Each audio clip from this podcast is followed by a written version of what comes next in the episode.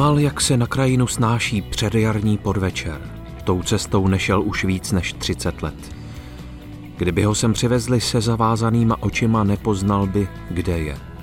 A to tudy jeden čas chodíval několikrát do týdne, v zimě, v létě, za světla i po tmě. Znal to tu od malička. Vodili ho sem ještě dřív, než začal brát rozum. Z rozestavěného sídliště jsem s ním jezdila máma s jedním dítětem v kočárku a druhým v břiše.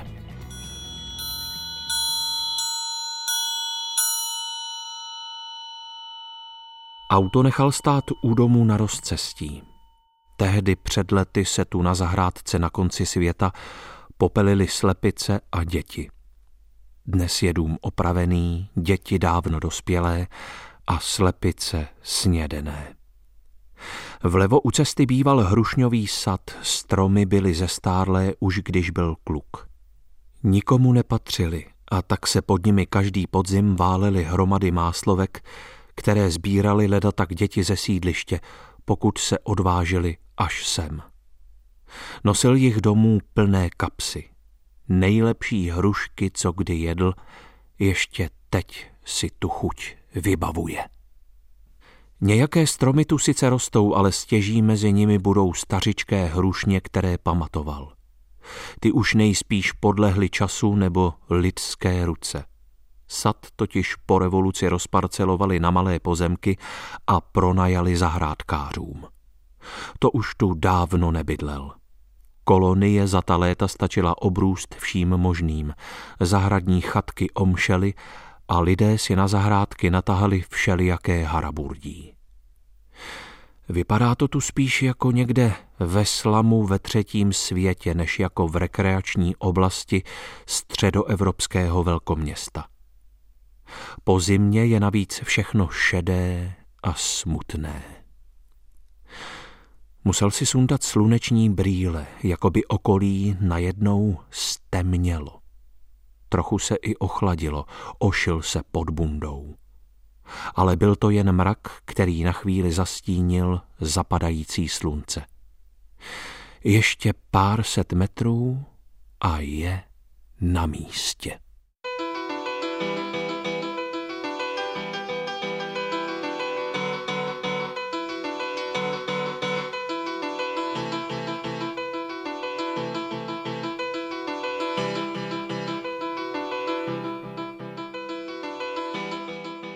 Nakračoval odhodlaně. Zjišťoval si informace předem. Hledal na internetu, narazil na starší i novější fotografie, takže zhruba věděl, co může čekat. Tam, kde bývalo pole, kterému v mládí věnoval pramálo pozornosti, se teď za plůtkem vpravo černala neproniknutelná houština. Hřbitov domácích mazlíčků. Slavně ho tu založili, brzy zaplnili, pozůstalí u zvířecích hrobečků zasázeli nejrůznější stromky bez ladu a skladu a ty se teď pnou k nebi, přetlačují se o světlo a obrůstají pomníčky v podobě buldoků, mopsů a všelijaké jiné havěti. Přemýšlel, co to asi vypovídá o lidech Zatímco sto let starý lidský hřbitov u lesa chátral, hned vedle vyrostl hřbitov zvířátek, který nebyl vkusný ani ve svých začátcích. Úředně se nazývá Pietní park a teď je opuštěný úplně stejně jako sousední hřbitov bláznů. Oni ho tak tenkrát nenazývali – Říkali mu prostě hřbitov, i když tušili, že nějak souvisí s rozlehlou a tajemnou psychiatrickou léčebnou usídliště. Dávno se na něm nepochovávalo, byl to spíš parčík obklopený lesem, na jaře tu kvetly fialky, spousty fialek, trhal je pro mámu, ještě když si měli co říct. V kapse mu zavrněl telefon – Natáhl ruku co nejdál před sebe, nablízko vidí čím dál hůř. Takže druhá smluvní strana má 20 minut spoždění. tím líp, aspoň bude mít víc času, aby se tu prošel a naposledy zavzpomínal. I když o ty vzpomínky vlastně moc nestojí. Znovu ho ovanul chlad, dopnul si bundu až ke krku. Dával přitom pozor, aby do zipu nepřiskřípl papíry srolované v náprsní kapse. Hlavní brána byla zamčená, i branka vedle ní. Na břížích vysel bytelný řetěz se zámkem. Nahlížel do studeného přítmí hřbitova. Fotky ho měly na ten výjev připravit, ale stejně mu vyrazil dech. Hřbitov byl pustý už za jeho mládí, ale tehdy tam ještě byly zřetelné cesty a podél nich vstyčené náhrobky s jasně čitelnými jmény. Hroby bezejmených mrtvých, spíš rovy navršené zeminy byly porostlé trávou, ale byly jasně rozeznatelné a v každém byla zabodnutá destička s číslem. Kovové cedulky nejspíš skončily někde ve sběrně. Kamenné náhrobky si lidé z okolí rozebrali na zahrady nebo do základů staveb. Teď se před ním prostíral jen jednolitý koberec břečťanu pod temnými stromy, které ještě nezačaly obrůstat. Vchod je sice zamčený, ale on dobře zná místa, kde se dá zeď snadno přelést. Většinou ani jinudy nechodili. Vzal to doleva podél hřbitovní zdi a dál za roh lesní cestou.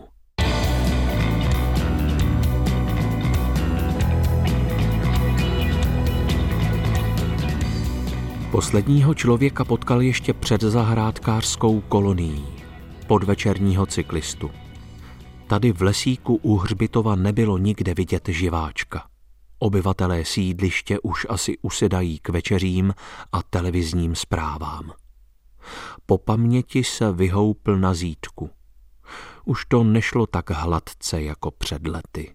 Bodlo ho v zápěstí a v kyčli ale svaly si ten pohyb pořád pamatovali. Seskočil dolů a oprášil si ruce. Díval se kolem sebe a porovnával to, co viděl, se zasutými vzpomínkami. Jestliže stačí třicet let, aby takhle schátral hřbitov, jak se ty roky asi podepsaly na něm. Znovu ho bodlo v bolavé kyčli. Chvilku se rozhlížel po zemi kolem sebe a pak se sehnul pro klacek. Došel k rohu hřbitovního domku, ze kterého dnes zbývaly jen holé zdi, postavil se k němu zády a začal krokovat. Tenkrát tu se Sabinou zakopali půl litru vodky a slíbili si, že ji vypijí na svatbě. Nikomu o tom neřekli. Zahrabali ji na místě, kde si dali první pusu. Třináct, čtrnáct, patnáct, naposledy přiložil patu pravé nohy k levé špičce a rozhrábl botou stonky břečťanu. Zem byla naštěstí po dešti změklá a brzy narazil klackem na něco tvrdého. Skoro se tomu zdráhal uvěřit, opravdu tam těch třicet let vydržela. Postupně láhev vypáčel z hlíny a sloupával z ní hnědou krustu. Konečně se objevilo i sklo, obsah láhve. Barvou připomínal hlínu, ze které láhev právě vysvobodil. Tenkrát ji ničím neobalili, uložili ji do země jen tak. Jestli to bylo vlivem pohybů půdy nebo následkem mrazů, láhev zkrátka praskla a její obsah se smísil s okolní zeminou. Mysleli si, že tu bude ležet na nejvýš pár let. Ani ve snu by je nenapadlo, že zůstane v zemi přes třicet roků. Byli by ji lépe ochránili, anebo radši rovnou vypili.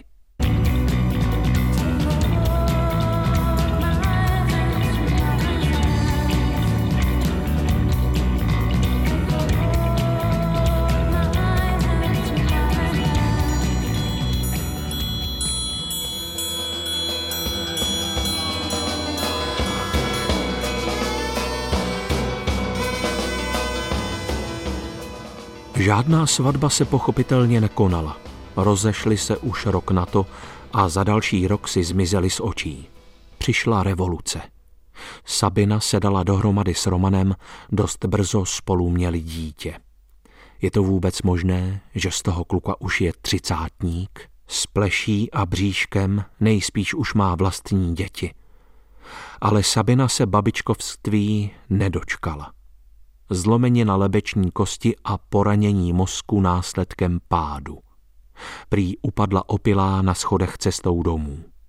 Ale proč měla na oku monokl a po celém těle modřiny různého stáří a barvy, namítala její máma a každý si myslel svoje.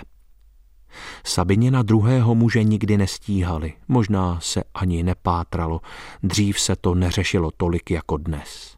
On neměl o Sabině celá léta žádné zprávy, zjistil to až v loni, když se vrátil domů a na staré adrese našel její mámu. Její skoro osmdesát vychovala všechny Sabininy děti. To, které měla s Romanem, i další dvě s tím novým chlapem. Ani Roman se vnoučat nedožil. Zemřel tady v Bohnicích. Nedlouho po propuštění z léčebny. Měl nařízeno abstinovat, ale samozřejmě to nevydržel. Prý byl u něj doma mejdan, Roman si šel zakouřit na balkon a když se dlouho nevracel, začali se po něm schánět. Našli ho dole v trávě. Takováhle byla devadesátá léta tady u nich. Ještě, že tomu včas utekl. Stál teď pod schůdky u zadní strany hřbitovního domku, jehož součástí bývala i márnice a kaple. Pamatoval si ho jako celkem zachovalou stavbu. V márnici byly stěny vymalované nějakým smutečním motivem, k ní přiléhala kancelář hrobníka i s kamny a záchodem, okna měla tehdy ještě skleněné tabulky, dveře byly vypáčené, ale stále visely v pantech a střecha byla v dobrém stavu. Ta mezi tím vzala za své při požáru a z celého domku je dnes zřícenina. Na stěny tu čmárají náckové i antifa. Podle toho, která parta se tu zrovna sejde. Oni se nejraději scházeli vepředu v pietní kapli. Vypadalo to tam trochu jako v kostele. Nepamatoval si, kdy a proč sem vlastně začali chodit a kdo koho první přivedl. Scházeli se tady, protože se tu cítili líp než doma. Jeho rodiče už se tenkrát hádali a Sabinina máma si nastěhovala už kdo ví kolikátého partnera. Roman zas žil jenom s otcem. Možná to byl Mára, kdo je sem první zavedl. Jeho rodiče byli novináři, pořád v práci nebo na cestách. Byl z party nejchytřejší, neustále ležel v knížkách. Setkávali se tu skoro každé odpoledne nebo večer. Pití a cigarety kupovali ve starých bohnicích, Občanku po nich nikdo nechtěl, tenkrát se na to tolik nehledělo. Pokuřovali tu a popíjeli, Mára hrál na kytaru, jediný z nich to uměl. Pak Roman někde splašil kazeťák na baterky, nosil ho tam, pouštěl na něm skopírované kazety nebo písničky nahrané z polské televize, kterou šlo tehdy v Bohnicích chytit přes společný satelit. Poflakovali se tu ale nic neničili. Oni ne. To teprve po nich se sem začali stahovat satanisti a vandalové. A nakonec trestanci a bezdomovci.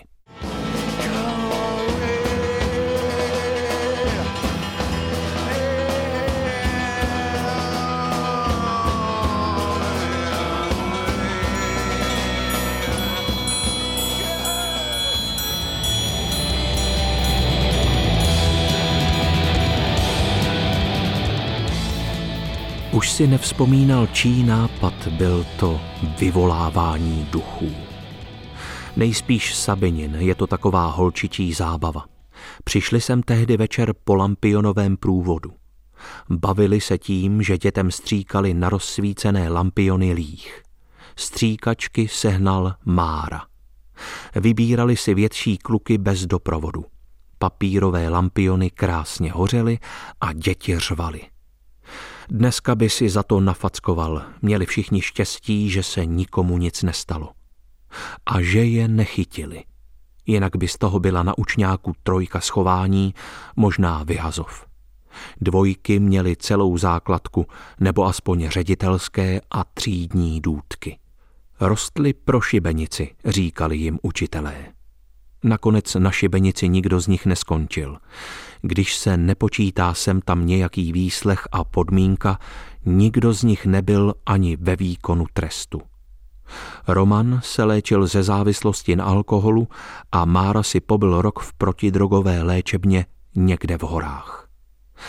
Nakonec ho našli s jehlou v ruce na záchodcích v metru.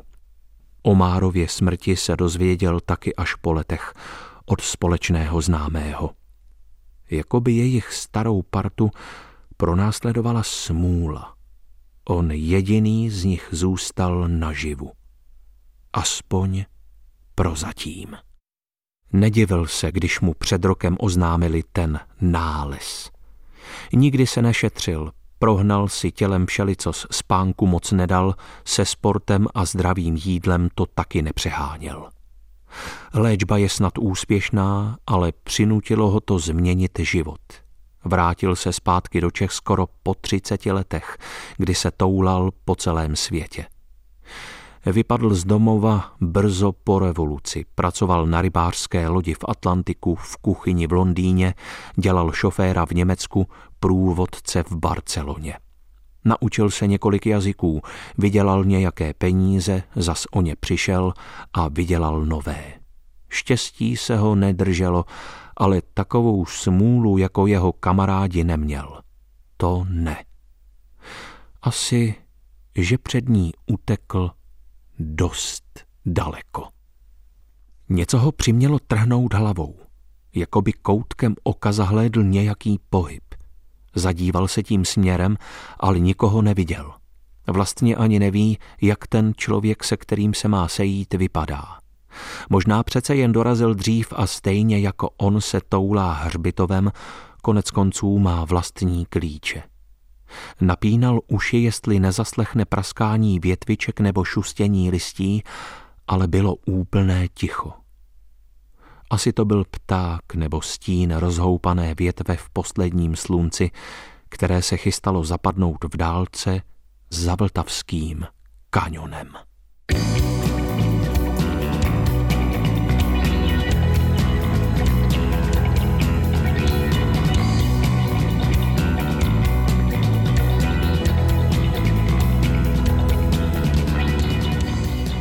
Obešel hřbitovní domek a nahlížel do otevřené kaple na opačné straně.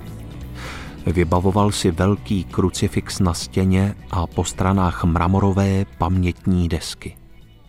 Teď to tu není k poznání. Chybí střecha, výmalbu i omítku smil déšť a zbyly jen holé cihlové zdi, které se od zhora drolí a obrůstají břečťanem jako zbytek hřbitova. Na cihlovém podstavci stojí obyčejný dřevěný kříž. Někdo ho asi stloukl z trámů, které zbyly z krovu. U jeho paty leží hřbitovní svíčky. Nejspíš je sem nosí dobří lidé z okolí. Tady tenkrát večer poprvé zapálili svíčku a v kruhu kolem ní propojili ruce. Jemu se do toho nechtělo, ale nesměl vypadat jako srab – Stalo se tehdy něco divného, tak divného, že už to víckrát neskoušeli a nikdy o tom spolu nepromluvili ani slovo. Nedávno ho napadlo, že osud, který každého z nich postihl, má možná prapočátek právě tady a že on má třeba ještě čas to aspoň za sebe odčinit, když ostatní už nemůžou.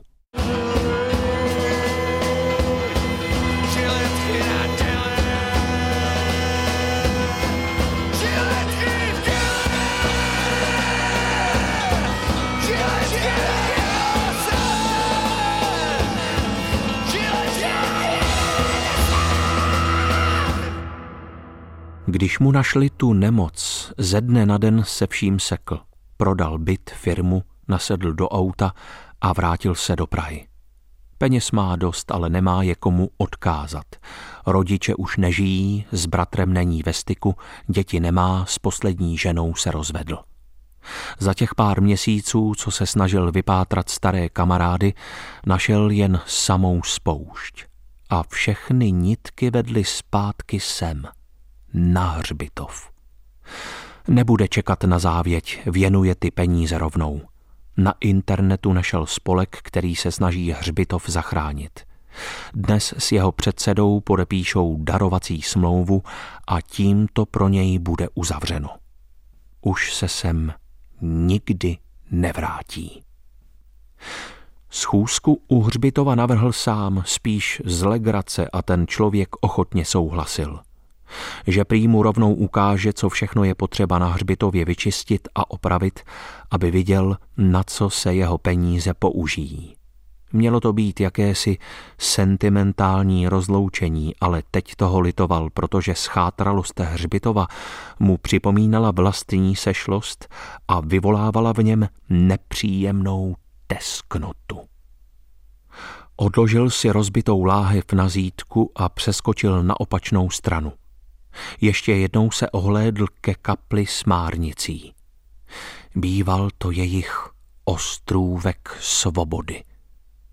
Když pak vypukla svoboda všude kolem, už ho nepotřebovali. Převzali ho od nich jiní, pro které byla svoboda venku až příliš.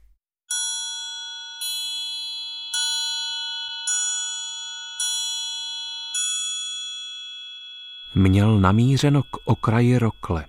Stával tam dřevěný altánek, v jeho trámech byly vyryté všelijaké vtipné i přisprostlé nápisy.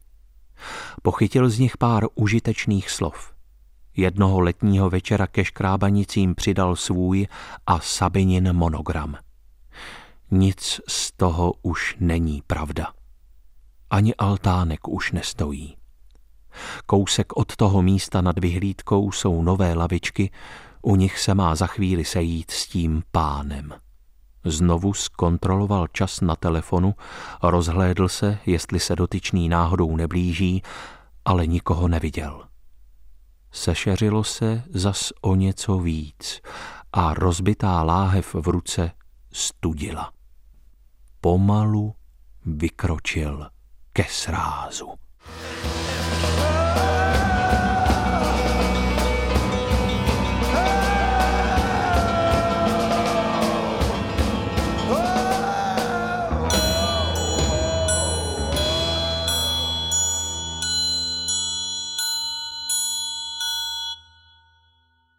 Když konečně přijela policie, našla na vyhlídce nad roklí vyděšeného předsedu dobročinného hřbitovního spolku.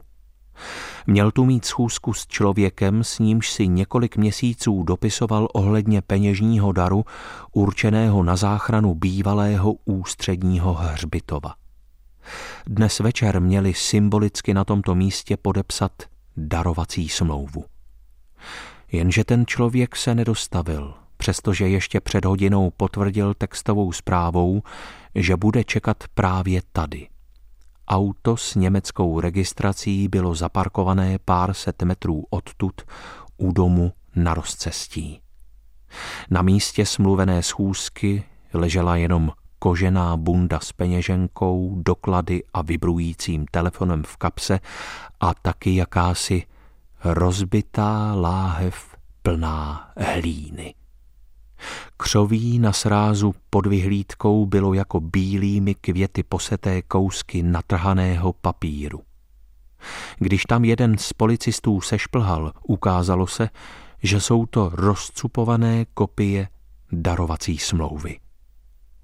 Ani po důkladném pátrání v okolí se tělo pohřešovaného muže dosud nenašlo.